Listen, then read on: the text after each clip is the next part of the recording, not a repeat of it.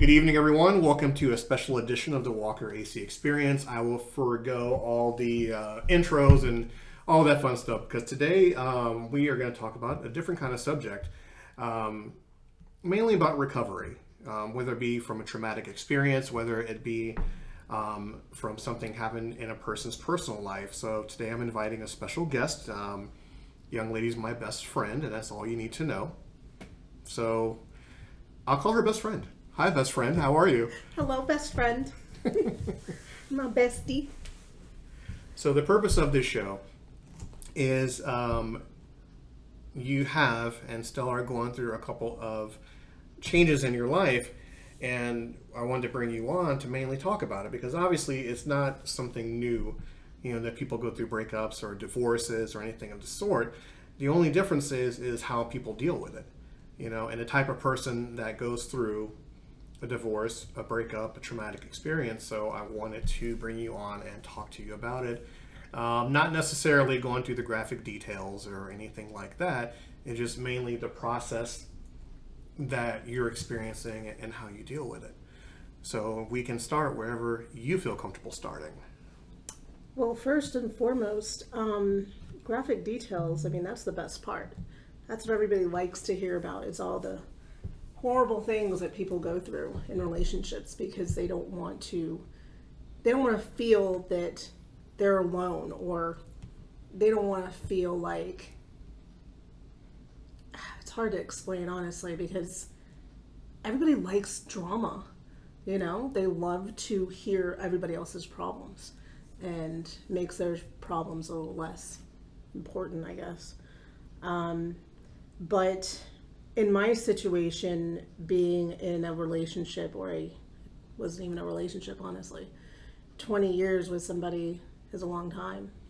Now, when you say it wasn't a relationship, define define that. And the reason why I say that, my um, because I am divorced now, and when my lawyer had that conversation with me, and they said, you know, how long have you not been married? And I said the day after I got married. And he laughed so hard, I couldn't help but laugh with him because I'm like, I'm sorry, but that's the truth. Because right after marriage, he decided that I don't really like my wife anymore. And I questioned it. And I got into that whole thing at the very, very beginning. I should have known that something was wrong 20 years ago. But I didn't want to believe that something was wrong. I didn't want to believe any of it. So I ignored it and ignored it and was convinced that it was my problem, my fault. Um, so, so yeah, you know, the relationship, it just wasn't, I can't say that it was terrible because parts of it were. And then those good parts, we hold on to those good parts. So when he was good, it was great. And then when he was bad, it was really bad.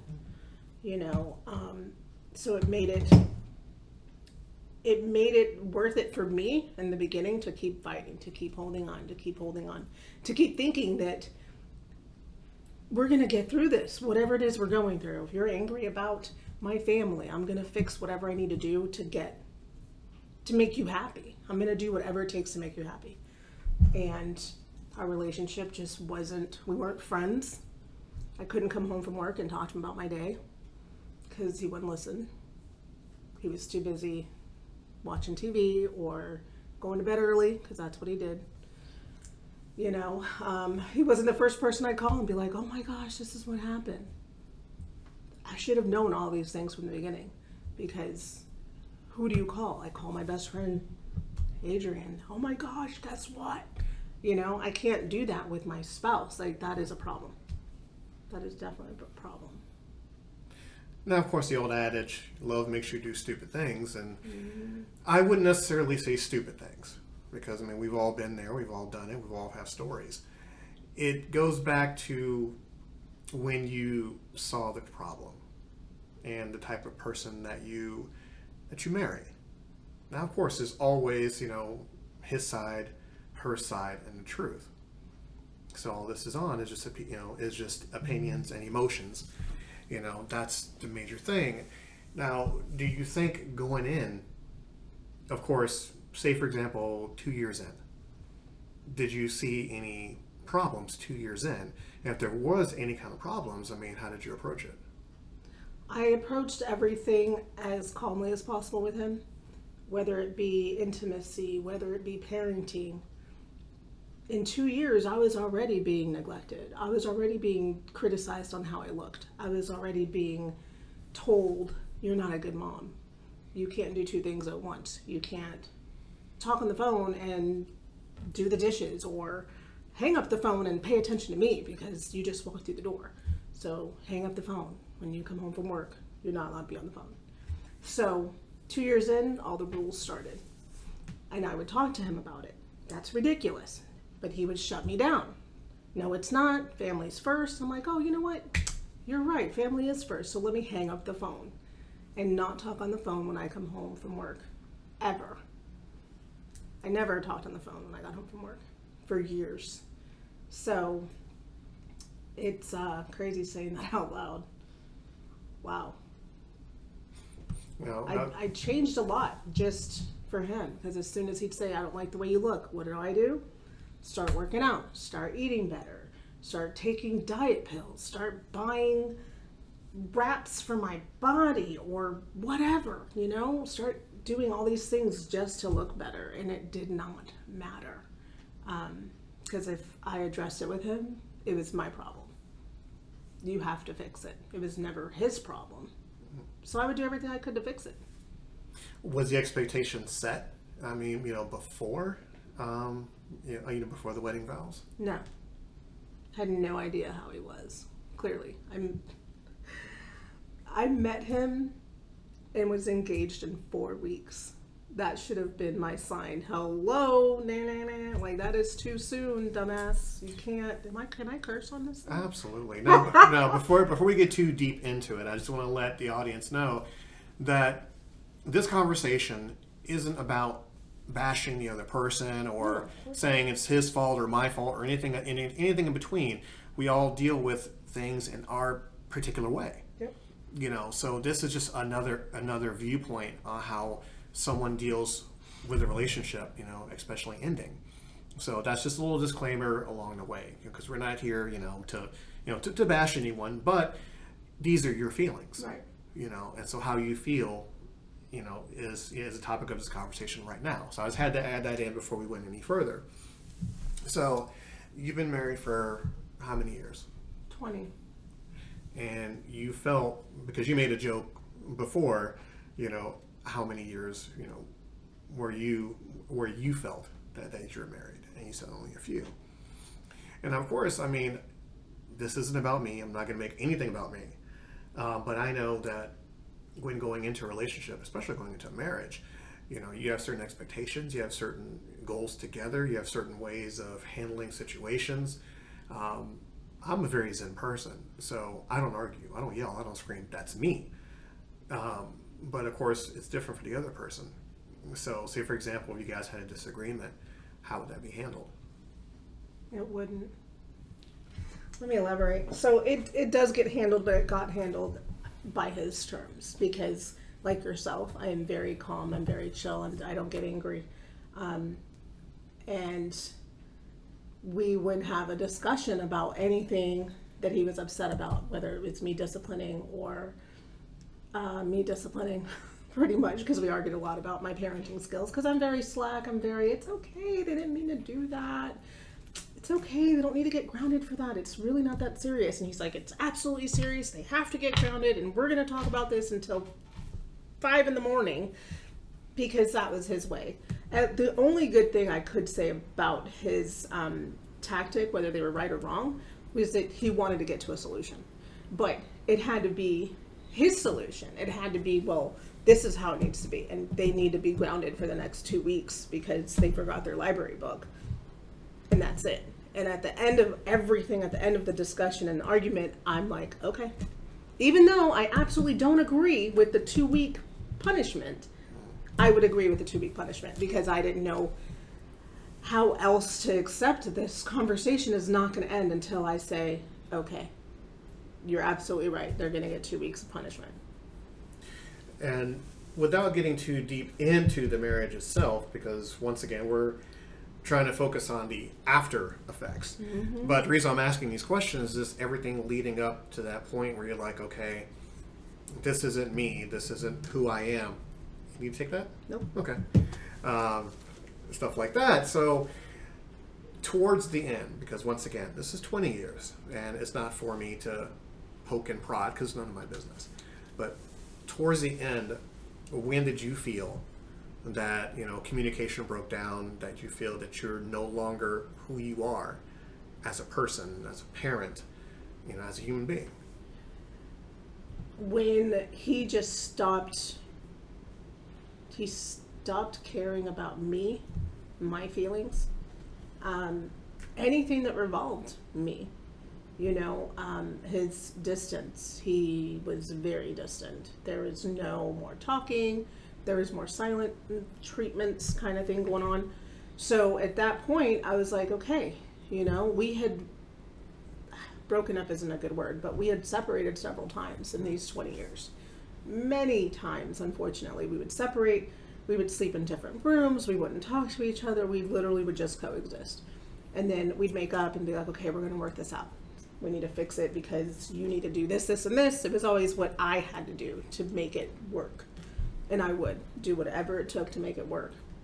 And when it got to that point where he just really can't stand me, it's time to move on. I had to um, make that decision when he asked me flat out, you know, when are you going to come back to the room? And I was like, mm, I kind of like being over there. Well, then you want a divorce? Yeah. But then there was no, okay, I'm going to do this divorce. It was, I'm going to disappear on you and it's over. So I knew it was coming, mm-hmm. but I didn't expect it like that. I didn't expect it like that at all, regardless of how how it went down or how he how I knew it was pretty much over. I didn't want it to be over. Even though I flat out told him, yeah, I want a divorce. Deep down, a part of maybe a little sliver of me did not want that to be over because, you know, he was my husband, the father of my children, and I I didn't want that, you know, and I had told him that at the very end, but it didn't matter. He'd already made up his mind. So, um, but I knew once he started pulling away and treating me more and more like nobody, you know, is when I realized that, yeah, this is uh, definitely a done deal. Definitely a done deal. Now, when it came to that process, we're going to fast forward just a little bit.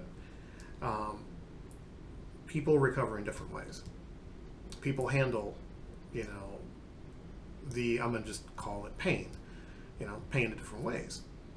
And when you're dealing with a certain certain type of of, of, of person, whether it be you know whether it be husband or wife, girlfriend or boyfriend, um, what category do you feel that your marriage fell into? Um, what what type of person you felt looking back uh, that you married? Oh, I know I married a narcissist from. Well, I realized I married a narcissist after. In the last five years, because I didn't know that that word existed. I didn't know what that meant. I didn't know anything about it until speaking to my friends um, and therapy, because I had been in therapy. And, you know, let me rewind just a second, because that. When we first got married, and I started going to counseling, because I was like, something's wrong. Where I, my husband hates me. This is going on. Um, I started seeing somebody for therapy, and first 15 years, I saw somebody twice a week or once a week, either way. Um, but they had told me it, but I never thought nothing of it. It's like, nah, I really made him mad. You know, I really didn't do what he said. And I just really did, you know, stupid stuff with the bills or the credit cards, whatever. And I pissed him off. So I need to fix all those things and it'll be okay. Um, but I should have known, you know, that that my counselors or therapist or whatever had pretty much told me that yeah, this guy's a narcissist. You should look it up, and I didn't. Now, when you when you say that that type of relationship falls in the category that he was a narcissist, what is the definition of narcissist to you? To me, it's just a selfish person. To me, it's somebody that lacks empathy. Huge lack of empathy. You know, um, on all levels. You know, not just just with his children. You know, with with me, um, his family. Just there's no emotions there. We go to your your family's funeral and we're all crying and showing emotions and sensitivity and all these things and you're sitting there with a blank stare on your face like okay where's food? You know? Um, so it was pretty pretty uh, noticeable that he had no emotions you know? Um, and it was just unfortunate. It was definitely unfortunate. And when when he behaved in such cold ways you know somebody that has just they don't have any feelings. Honestly when i think of a narcissist i think somebody that just does not care. They're selfish they care about themselves and they can't care for other people. They think they can. And that and, and, and that's part and partial along with uh, being a sociopath as well. You know um, when a person is a narcissist and a sociopath that's a very dangerous mix uh, because with that they you're right they have no sympathy or empathy towards anyone you know and they will try to get what they can from you emotionally you know without zero responsibility. And so once you found out how that was i mean how did that affect everything moving forward as far as your recovery from said divorce? Moving forward it's a little easier to accept you know that something was wrong with him that he just doesn't have it in him to feel what i want him to feel or to think how i want him to think. Um, but just feel my goodness just straight care about somebody. Show a little support. I mean for pete's sake i was in a car accident and you picked me up from the car accident and did you ask me how I was? Did you give me a hug? Absolutely not. You just looked at me like, what the hell did you do to the car? Because that was when I called and said I'd been in a car accident. It wasn't, are you okay? It was, where are you? I'm here and here. I'll be right there. Click. And I get out of the car at the wrong side of the car because my car is smashed in. I'm terrified. I'm crying. I'm bloody. I'm this. I'm that. I'm just all over the place, and I just want. I just want a hug. And I did not get that, but I got my crying little girl at the, at the car place. At the side of the accident, and uh, she definitely hugged me, and I hugged her back, and I just kind of cried, you know, because it was scary. It was really scary. Um, they have no feelings. And I honestly just, I'm the type of person that doesn't, I just don't look into so much things like narcissism or I, I literally feel like I had been not, uh, not bullied or maybe brainwashed or to think that it was literally everything was my fault. You know, I was distracted, so that's why I got in a car accident. But I wasn't. I wasn't on my cell phone. I was literally not doing a thing but crossing the street and I got T boned. But it was my fault. You know, um, but there's that lack of empathy. I've I've had surgeries and I've come home from surgery and he walks in the door and he's like, What's for dinner? I'm laid up on the sofa from surgery and I'm being told what's for dinner. I've been dropped off for surgeries. No consideration for anything while I'm getting prepped and in the surgery waiting room and I see all these husbands with their wives or mothers with their kids. Somebody is with somebody and I'm the only one by myself. I should have known that this guy had issues or just didn't care about me. But I kept holding on. Now, now, when dealing with a narcissist, you know, and knowing how alone that you feel, how difficult was it to reach out to, say, friends, family, coworkers, stuff like that? You know, I mean, how did that affect leading up to you know what was the inevitable. Yeah, a lot of a lot of my communication was pretty surface, you know. A couple of my friends knew a lot of the details involved, but it was hard to not be able to just scream and be like, this guy just did this, this, and this, or he just said this, this, and this. It was really hard not to just, I didn't want to burden anybody with my problems. I didn't want to be that friend. Oh, geez, she's calling again. Shit, I'm not to answer the phone because it's just too much. You know what I mean? I, that's how I feel. Like I'm a pain in the ass and I don't want anybody to hear my problems because they're pretty bad. I, at least I thought they were pretty bad. So I wouldn't, I wouldn't reach out as much as I did but I just I knew at some point I had to, you know. Um, I had some really good friends that wanted to wanted to hear, you know, you were one of them that really wanted to hear what was going on with me, and check on me and check on me like, are you okay? What's going on? I'm like, I am going nuts, because I know what I need to do, but I don't know how to do it. And then when it needs to happen, I still don't want to do it. Of course, you know, because you know, when it comes to marriage, you take your vows seriously, just like you know, anybody would. And of course, it's not necessarily quitting; it's not necessarily giving up. But in the grand scheme of things, you have to do what's right for you, and that's one of the most difficult decisions you ever have to make. You know, whether it be job, whether it be parent, whether it be a relationship. Yeah. And when that decision was made, how was the first not moments, but the first few weeks coping with everything. I'll tell you, it's the most the most pain I've felt in a really long time, and I have been through some uh, pretty messed up life situations, but this is by far the hardest one. I don't know if it's because I'm older. Um, I don't know if it's because how it happened, where I tell you I want something done, I want out, and in turn you leave me first. So I think that was a big blow. Um, that was a big blow. He took the silent treatment to the next level, and that was really hard to adjust to. That was the hardest thing to not go crying back because I always went crying back.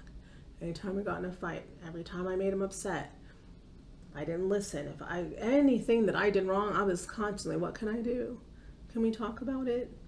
Because he would literally give me the silent treatment for a week. And I'd finally break down and be like, okay, what can, are we gonna, are we gonna talk about this? What are you gonna do to fix it? I'll, I'll do whatever it is. What is it you need me to do? He'd tell me, you need to do this, this, and this. I'm like, okay. And I'd get it done. And we'd be good for a little while. But him picking up and just leaving like that was huge. And it was hard. That was that was that was hard to not pick up the phone and be like, I don't want this. You have to come back. I cannot do this by myself. I've I can't do this by myself, let out. You know, um, it was it was definitely hard, man. And I just dealt with it. I literally kind of went numb. Went to work. I'd break down at work every day. To a point where my coworkers probably got sick and tired of seeing me cry because I they'd walk in my office and I would be sitting there bawling. And they're like, "Are you okay?" I'm like, "I'm great," and I'm just crying all day. And then I I started screwing up with work, so that's where I had to gather my crap together and, and be like, "Okay, that's enough. Like you're gonna be okay." Um, because it's not it's not to change what's happened and what's done is done so um, i definitely just had to focus on work, focus on my children. And that was it. I had I had no choice because nobody was here now to do it for me. So it was a huge push and a huge um, a huge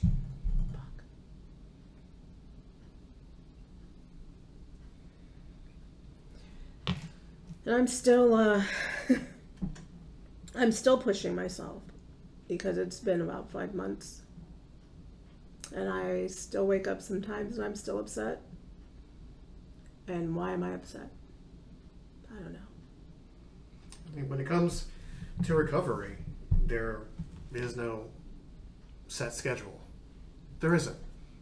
You know, you can go through everything, and then in eight months you'll be fine. But then one day it you know creeps, you know, creeps back on you. You know, and of course, once again, it's not the intention of this particular episode to to, to relive any any of that stuff like that. It's just once you realize, you know, what you were with and what you found out, what you discover about that personality type, you tend to look back and go, okay, did I see A, B, C, and D trait? Right. And now that I have, you know, you're like, okay, well, this kind of made sense, and this kind of made sense, and what's the next step? And am I the bad guy? Is he the bad guy? Or just because now I know that, unfortunately, as a narcissist sociopath, was I manipulated into doing you know certain things to to where if there's any discussion, it was my fault. Yeah, no, for sure, because there's just some things are just so silly, you know? Things are so, so silly. And I'm just like, I'll do whatever, you know? Um, and it got, it just, it was like a cycle, you know? We get an argument, I have to fix something, so I fix it. But what do you fix? If I'm over here telling you, like, hey, let's go out or let's do something or, you know, we don't do anything. Well, we go to the grocery store. That's good enough. That's fun. Thanks, honey. You're the best. You're the best. Thanks for taking me out to the grocery store. Um, and I was okay with that. That's what he gave me for an answer. And I'd be like, all right, cool. I'll take it. if that's what we do once every few weeks, we go to the grocery store together by ourselves. And, you know, he'd fight with me at the grocery store too because I wasn't fast enough.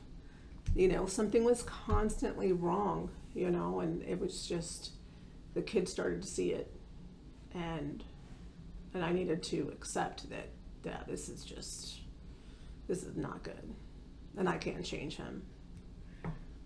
Now, once you made that realization, before we touch on that, was there ever a point in time? Now, I know this answer internally, but you know, for those out there who are un, who are not sure what a narcissist is and what they do,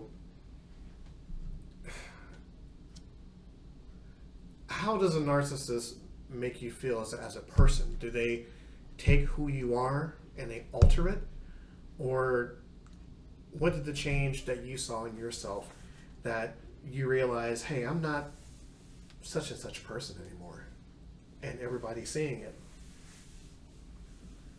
Yeah, he he kind of stole my like my like my happiness straight up like my my smile. Like I was just going through the motions of just being there. And I noticed that I wasn't that happy, bubbly person that everybody knew me to be. Um, specifically was told that, you know, at the office. Like, I miss your smile. I'm like, yeah, I'm kind of going through stuff right now. This was my old office, not the new one. Um, and I knew at that point that he's he's just robbing me of my joy. And that's not right. I wasn't right at all. Not that I was perfect and that I just was this perfect being, but I definitely tried to appease him at all costs. Anything that needed to happen, I would do it. If that meant not speaking another language, if that meant not speaking on the phone, you know, not having friends over or whatever, I would do it. And it just robbed me of everything and i changed a lot. I felt weaker and weaker as days went on. Like i just i have no voice because what i say gets shot down. And when my child asks you why do you treat mom like that and your response is she deserves it that right there was uh that was huge and there's some things you just never forget. And talking about it out loud, it's like, damn. Damn, you've literally made me feel like crap. But he says I made him feel like crap because I didn't go above and beyond the things that he requested of me, you know, as far as writing off the family or not taking care of my grandson there's so many things, so many rules that he had that were just what? It's like you were really, really insecure that you needed to make me feel insecure. You had to put me down constantly because you felt bad about yourself, and it was it was sad. And I didn't see a lot of these things. I was very, very blind. And they say love is blind. That that is no joke. You literally do not see past anything. You just see that person and you love them and you're going to do whatever they need you to do and you want them to be happy because you literally have convinced yourself that you're happy too. Yes, and to play devil's advocate, being with a narcissist, some of the traits, um, which you know, you told me you've done some research and you looked it up. Um, they have the ability to take something and reverse it and put it on you. Or if you come to them saying, "Hey, I feel a certain way," they'll take that certain way and turn it back on you. Um, that you will always, and this is stretching it, but you're the villain in the story, Of course. you know, and it's really hard to shake that. But once again, being with a narcissist, it's difficult because you have that Stockholm syndrome. And now, for those of you who don't know what Stockholm syndrome is, it's mainly bonding with your captor. You know, to the extent of they kidnap you, blah blah blah. Eventually, you find comfort in them, and when you're away from that situation, you actually kind of miss it. You know, and no one from the outside can tell you anything different. Because to play devil's advocate, you know, I know you've had tons of friends and family and say, "Oh my God, you know, leave him," or blah blah blah and stuff like that. You Yep. know, and you take all that in, but you do realize, you know, that you made that commitment, you made that vow, and even though you see certain things, you're not you're not going to do it until you're ready Right. and being in that particular situation. And a lot of people can relate. A lot of people can relate to what that is. And a situation, not that you can't leave, no such thing. You know, it's something inside you, which you touched on earlier. You're like, okay, well, maybe that particular person will change or alter who they are and say, hey, look, you know, I'm treating such such a person like this, you know, and I can see that they hurt. But the difference is, when being with a person of that character type, they don't see it. And they'll never see it. And you can sit in their face and scream, literally scream in their face, hey, A, B, and C is going on. I'm hurt. Look at my face. And they can look at you like you're a stranger on the street because you're not succumbing to what they want. Right. And once you succumb to what they want, then everything is sunshine and rainbows again. Of course. It was definitely a cycle. It was definitely a cycle, and I, I just didn't see it. I didn't think it was possible that that that was what's going on. I was literally blind to this person. That, no way. There's no way he was playing tricks with my mind or with any of it. But it was so in my face because we would argue, and the next day, like nothing. So sweet, so loving, so kind up until we got divorced and everything happened, he was buying me some gifts.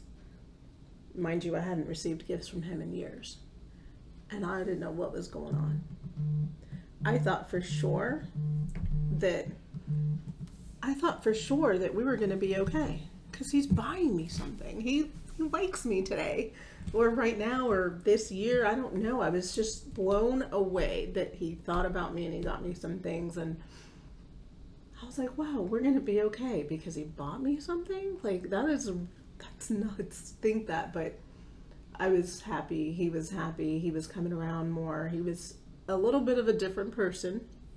I don't know if it's because we had talked and everything was gonna be okay, and I wrote off the family for a little bit, so he was great. I I, I don't know. I I don't know what happened, but I think when I told him yes, when he had asked me about the divorce, and I said, yeah, that's what I want his narcissistic personality kicks in. He said, "Oh hell no, you're not leaving me, lady. I'm leaving you." And I think that's you know where he turned it all around and he took off, and it was a huge blow. And to my face, when we talked about it, he had come back, and I asked him. I said, "How?" I didn't ask him. I told him like, "You left. The way you left was so wrong." I was like, well, you w- you would have never done it, huh? Uh, well, maybe I wouldn't have. So again, he changed it up, said that I wouldn't have done it, and then it's got me thinking, well, I guess maybe I wouldn't have done it. So I guess it's okay that he did it. I, I don't know. I was very, it was bad, bad time with him and I trying to talk about what the next step was. But he came back a new man. He came back a new man and was acting like we weren't getting a divorce. Very endearing. And then he left again and hadn't talked to him since. So, um, yeah, it's uh, it's crazy to think all these years that you can walk away like that. And I wasn't, even though I said I wanted to, I wasn't prepared. I just wasn't prepared. I didn't plan it out. I've been talking about it for a long time, and I knew that this needed to happen, and that he wasn't good, and but then he was good sometimes. So then I'm like, yeah, he's okay. I just, I don't know. That was bad. And he finally did it. So now I just have to move forward. And uh, once again, you know, I'm telling the audience once again, this isn't about, you know, bashing anyone. Right. You know, th- this is I've been about. good. No, no, no, th- th- this is just about you know experiences. Yes. So I just, I just want to make sure you know that the people listening know that this isn't about, you know, her versus, her versus him or vice versa. Correct. You know, just talking about the experience of you know recovery and you know, and how a personality type can affect you know can affect a marriage. You know, and unfortunately, you happen to you know be in a relationship that actually is very very common. I never knew this. I studied upon this myself, just like you did, and it's common. You know, I mean, you can be with a male that's a, narciss- a narcissistic sociopath. You can be with a female narcissistic sociopath. Is, is how is how they see things, and no, no matter what you do, you can't change it. Can't change it up, and you have to see the signs way in advance. But once again, you never see it until you know it's that proverbial too late thing Right. you know so it's certain character traits you know to always keep an eye out for but i've been through it you've been through it a good majority of the world has been through it you know Yep. Now I know. I had a, a friend trying to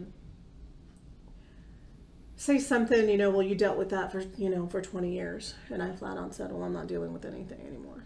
You know, I've, I've learned what not to accept now, you know, um, in my recovery or my healing, you know, I'm just trying to focus on the now, literally. Just get through work day by day and not feel as strongly as I did about the divorce because it's still fresh, it's still raw, it still hurts. But each day, you know, I'm like, I can do this. It's okay because we weren't good together, and it's okay. It wasn't 100% him. Um, it just, I wouldn't do that. I'm still that person that's still not going to be like, yeah, he's a terrible person. No, it's like he's it's the father of my children and and I'll always care, but I always have that part of me in the back, like, man, could I have done what he asked? Could I have done more? Could I have done more? You know, to the point where I even wrote him after everything and was like sending him funny little memes and cute little stuff, thinking that why did I do that? Because I was holding on, still holding on to him and wanting that part of my life back, but for what? You know? So I have to just remember that it is what it is, honestly. yeah, i mean that the human mind will definitely not mess with you but try to convince you sometimes you know that well let's remember this time let's remember this fun time Yeah. let's remember these fun times and sometimes you, you, you might get lost in that It's Yeah. true. I Yeah. take a lot of videos, a lot of pictures, and we don't have pictures together, a lot of pictures together, but we definitely have a lot of videos, a lot of family stuff because we did a lot of family stuff together. And I'm just like, man, that was so much a fun day. That was, oh wow, we had a great day that day, you know. And so I, you know, try not to let it mess with me a lot. I have to remember that that he was just not the one for me as much as I wanted him to be. He just wasn't.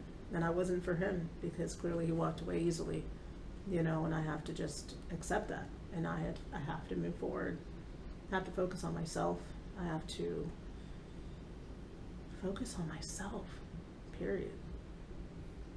It's the only way I can get through, do things that I like to do. It is kind of nice not having that, uh, what's the word?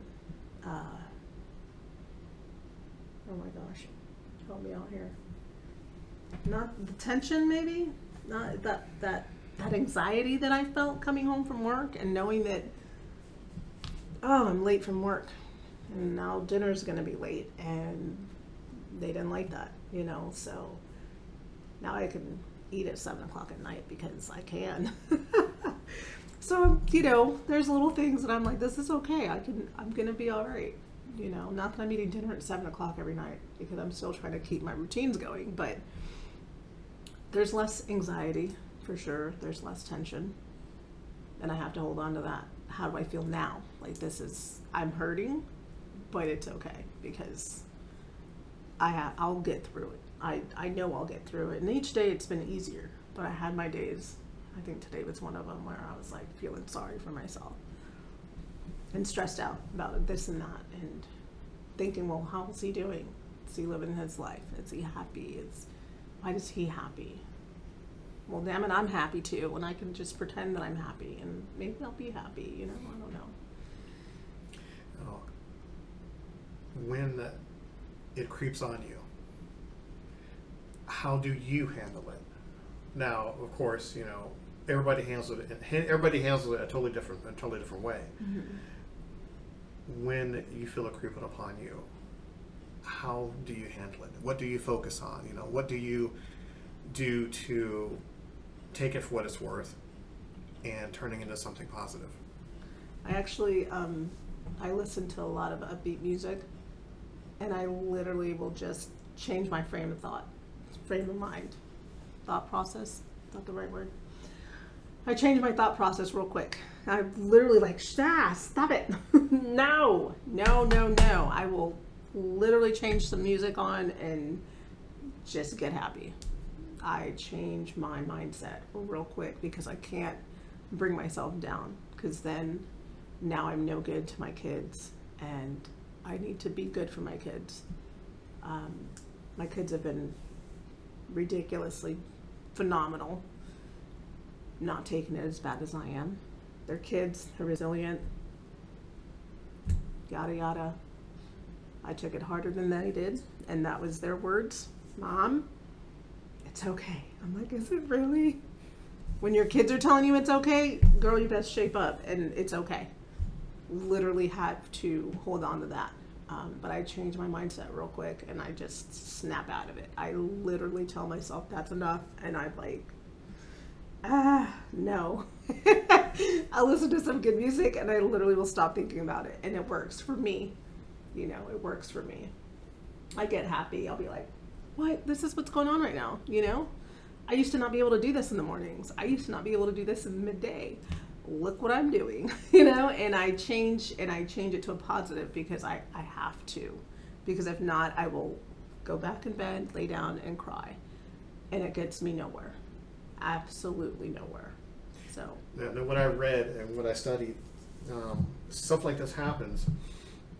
You have to focus on the little things. You literally have to sit up out of bed or wherever you're at and just focus on the little good things. You know, the fact that you woke up, you know, the fact that you know your kids are okay, the fact that you still have a roof over your head or, or a job or you know mm-hmm. simplistic things like money in my pocket or a car to drive. Just little things to get you from what was you know losing in the first place. right. That's very true. You know, and and all the anger or spite or bitterness, you know that that slowly getting out of your body you don't hold on to. Because it'll make the recovery process 10 15 times harder you know to get over. Um, and also trying not to trying not to get it out in the universe too much. You know like you know limiting you know, limiting who you communicated with. Because of course, just like anything, the more you talk about it, the more it's going to stick in your mind. Yeah. You know, you have that one release, and you know it's it's it's very hard. Cause most most people will tell you, "Oh, go get over it," and you you you, you can't get over something like that. You know, because it's a characteristic trait that was that took you by surprise, and something like that is really hard to shake. That character trait is really really hard to shake, and people out there are probably nodding their heads, going, "Oh yeah." It's, it's really hard to shake, especially dealing with that. Yeah. It's hard to let that go. I'm like I'm still dealing with parts of that where I'm like, why can I let this go? Why can I just just accept it? And I'm I'm working on it.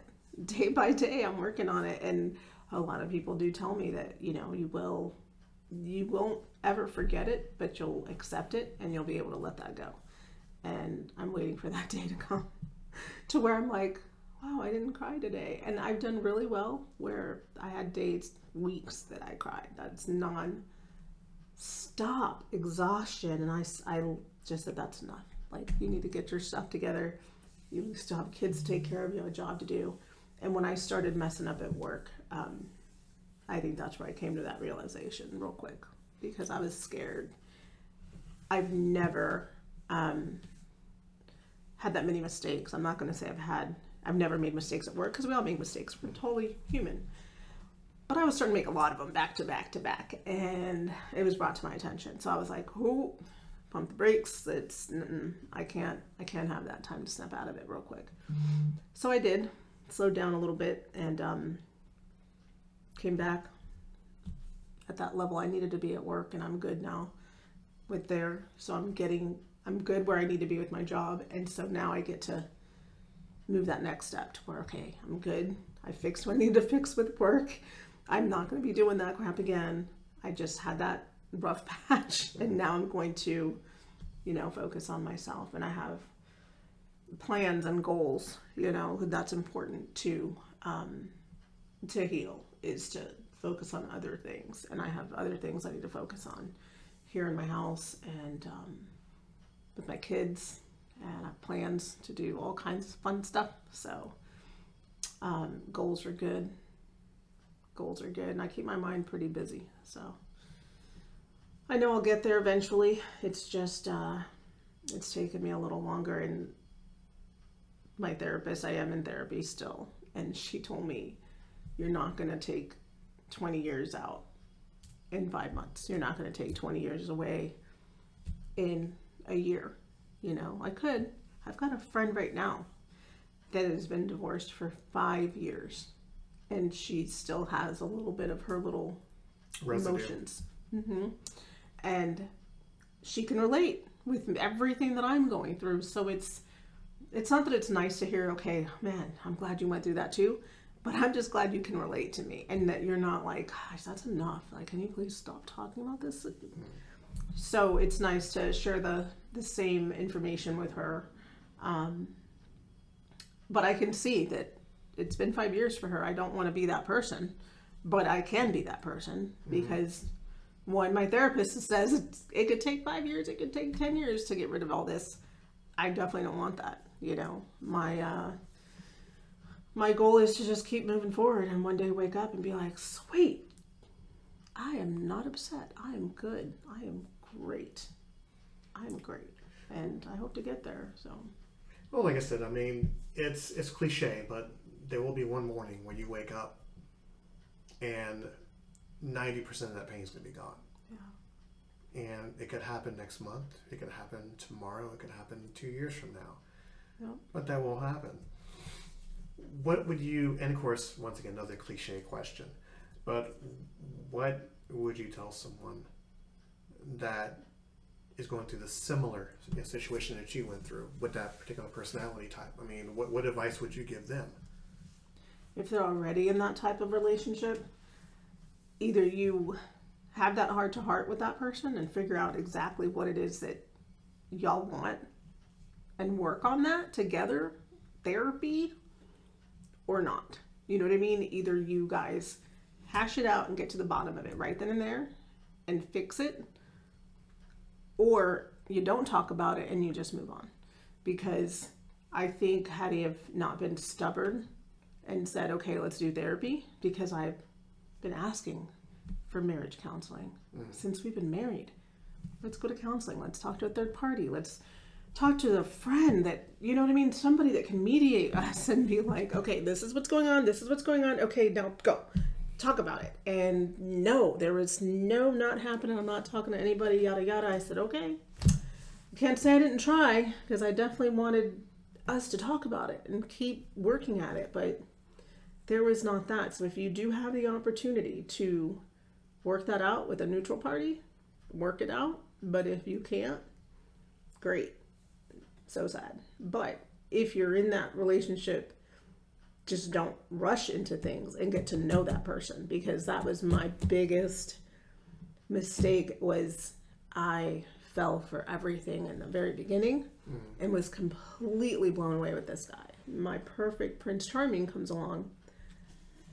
Had I have gotten to know him and you know what I mean? Because even when he displayed a little bit of his anger, I just thought I literally made him mad. And he just got mad that one time, mm-hmm. not realizing that is his personality. That is a narcissistic trait. You need to focus on me right this second. And I thought I just made him mad and hadn't focused for a minute. I didn't realize that that was his his characteristics and his traits and what he expected. So um, I would have definitely not said I do in four weeks to marry him and then married him in six months. And um, if somebody gives you an ultimatum, huge sign do not do it. Because again, I didn't know anything about no ultimatums. I did not know that that was bad. I thought that that was normal for somebody to be like, it's either me or not. and I was like, well, of course I want you. What are you talking about? I didn't know that ultimatums were not good. This was probably um, not my most serious, but I think the most serious somebody had gotten with me, you know, because I had been in relationships or whatever. But this guy took it to the whole next level. I was like, oh, wow. Dang, okay, sure. So, you know, get to know that person and figure out what it is that who they are before you do anything crazy because that love bombing is real and I had no idea. Now you mentioned love bombing.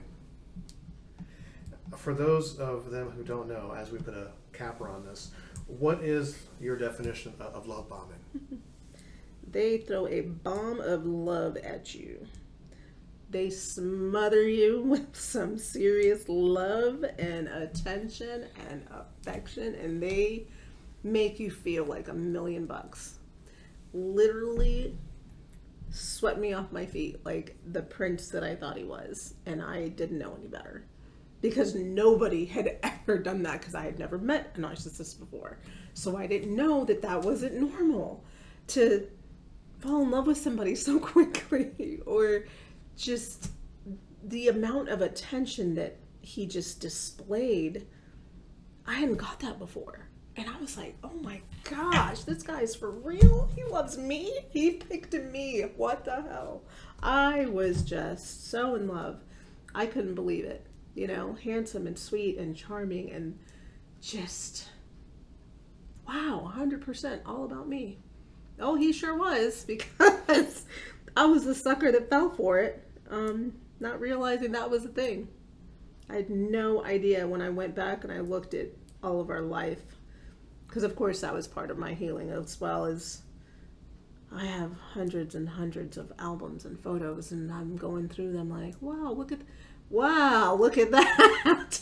he really pulled a number on me and I did not know anything about it. So that phrase love bomb is literally a bomb going off of love just for you, molded for you.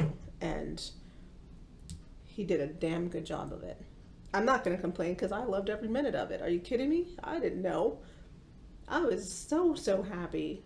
Couldn't believe that somebody like that could love somebody like me and just do everything that I wanted the man to do, you know?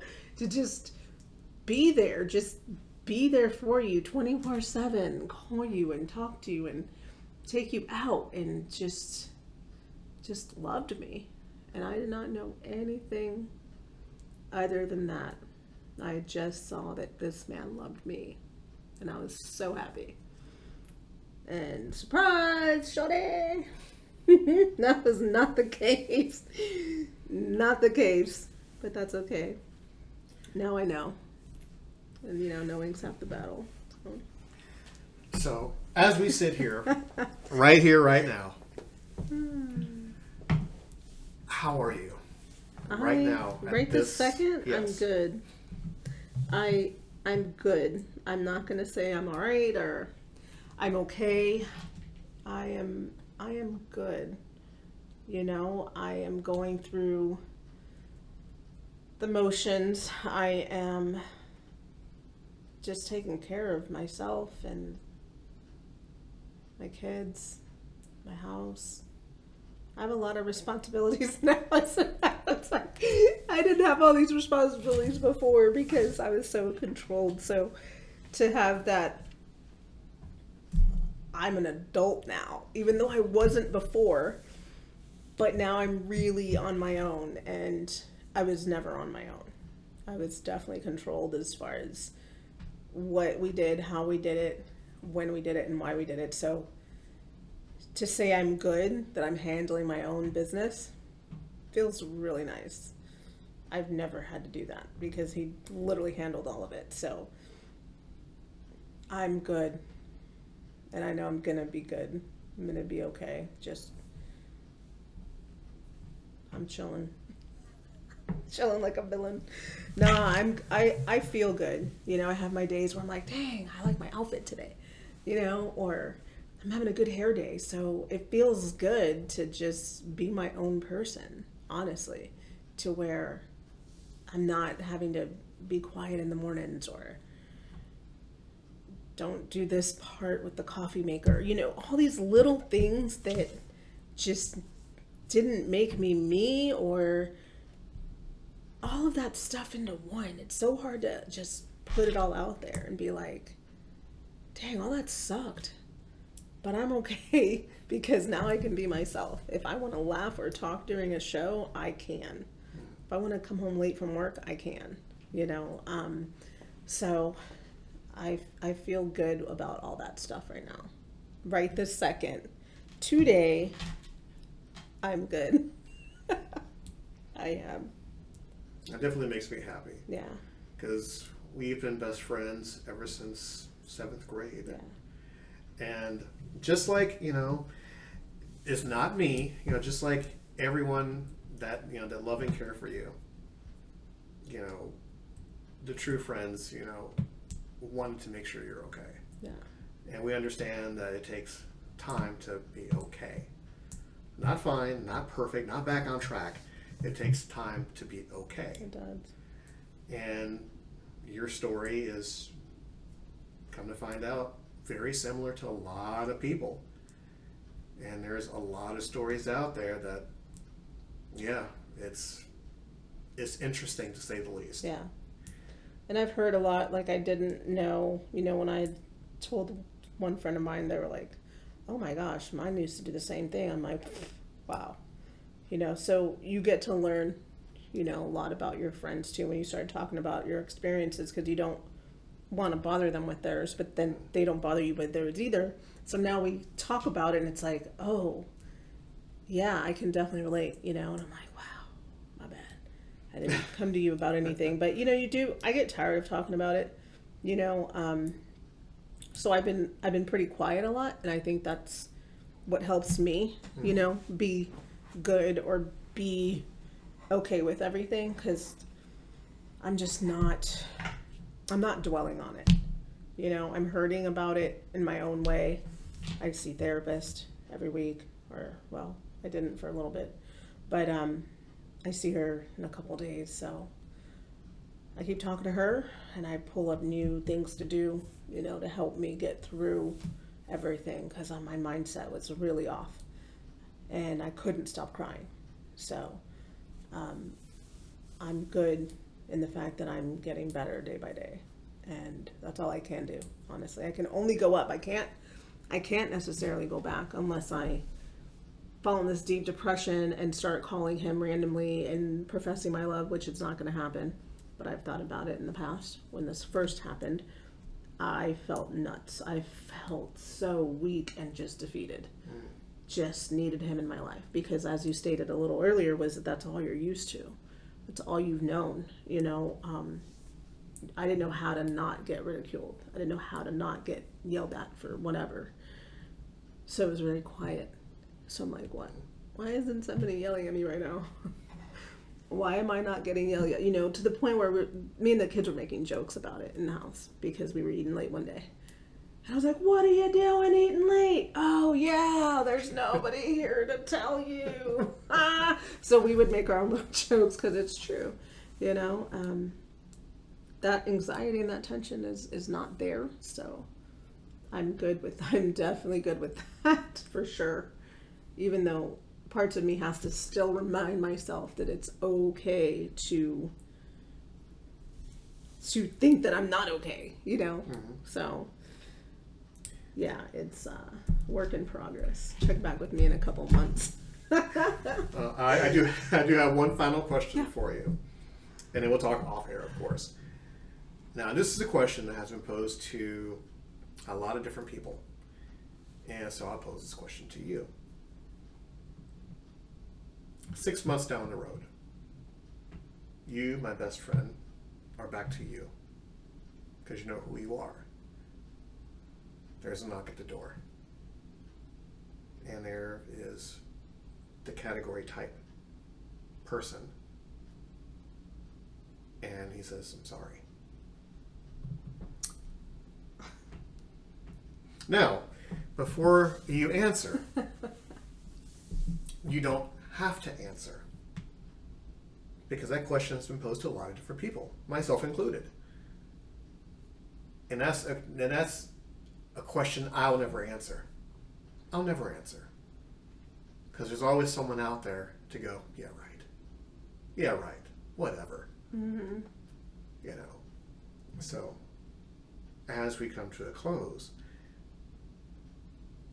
do you choose to answer that question?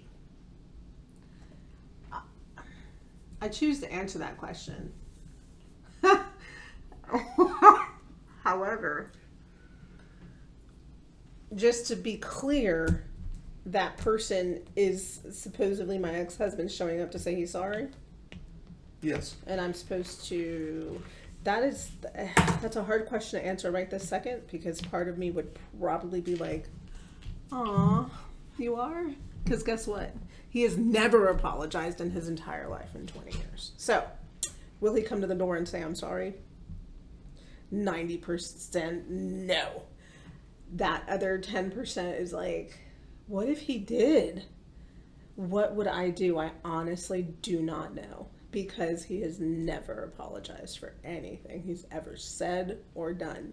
Now, that is a trick question because if he comes back saying not a trick question, that's just a that's a tough question because if he was to come back and apologize for the first time in 20 years, I may consider that because that's part of that's me being that person where I've always I've always given people chances and chances and chances and chances and chances and chances.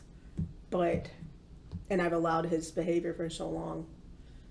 And so him coming on to apologize, I'd probably want to listen to see what he has to say because he's never done it ever. Ever. That man never apologized for anything. And uh, that would be kind of nice, actually, if he said he was sorry. So I could maybe, a part of me could be like, pa, have a good day. Don't, don't step foot here again. Um, but a part of me would want to see that to be like, ah, sucker, told you. Like, I knew you made a mistake, but you know, um, I, I know I would talk to him. That is my answer. That is my final answer. Um, I would, I would talk to him to see, you know what I mean. But I've also read that if they come back, it's because it didn't work out with so and so, and I don't want to be that person. So, kind of answered my own question that I don't want to be that person. Therefore, it would be a no. But that other side of me, because I'm a nice person, would be like, "What do you want to talk about? Let's have a chat."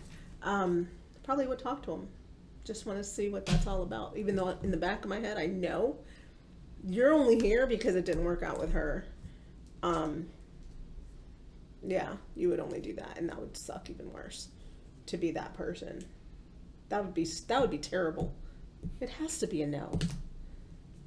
Even though I talked about this with another person, and I was like, I know I take him back. He would just say he wants me back.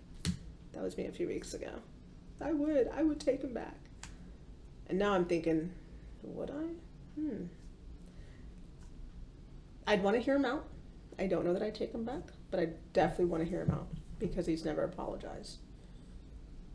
Damn, that's a tough one. But I'm telling you, part of me wants to be like, yeah, let's talk about it. Let's work it out. Yeah, it's it's one of those questions to where you would have to do on your own. You know, of course, you'll get feedback from friends and family, and you know, getting in your ear and saying, "Oh, you know, say A, B, and C and D," but that's something that you really have to sit down and think about everything. Yeah. You know, and think about being with that particular character type and knowing what that character type is all about. You know, and that's one of the final questions I had to ask because it's been posed to a lot of people. So Yeah, that one's that one's tough. Like I said, a part of me would want to absolutely just fix it, take that pain away that I felt, and just say, okay, let's do this, because because that's all I've known, Mhm. and I'm struggling with that part of that part, just not being with that person. But then a part of me is like, damn, you know who he is, you know what he is. He changes for a little bit, like a day or two, and he's back to his asshole ways, and uh, no. Yeah, thanks for that one. Appreciate it. well, no problem, no problem. It's what we do here. No, kidding. I'm kidding. Um, so I know that we can go on for hours Stay touch. about this, but you know, for the sake of respect and compassion and whatnot, I'm going to end the show right there, and I'm going to say thank you to my best friend of over 25 plus years, Thank you. and we'll do a follow up. I would love that. I would love to um, listen back and, and be like, oh, and then talk about it in a couple months. Be like, dude, I am fantastic. Look at me now. You know, um, that would be interesting to see where I'm at in a little while. Because a, a lot can happen in a few months. Yeah. I definitely don't see him coming back around, but if he did, I'll definitely keep you posted. like, oh my gosh, let's go on the air live now. Let me tell my story. Now, of course, we definitely thank all of you guys for listening. Of course, this is not being your typical show. Uh, of course, you can always reach out to me on podbean.com under walkerac76.podbean.com. Everywhere else, there is, of course, links in the description. You can always leave a comment, email, all that fun stuff like that.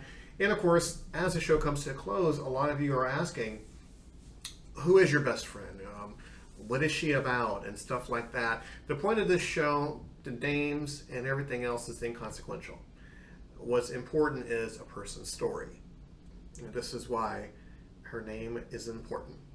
You know, her backstory isn't important. What's important was her story and a character type and things to look out for. Once again, it's not a good versus evil, you know, he versus she, nothing like that. This is her story, her experience, and her recovery. So, of course, just stay tuned to the next episode. We thank you guys for all tuning in one more time. Thank you so much for being part of this. Thank you. And we will talk to you again soon. Yes, sir.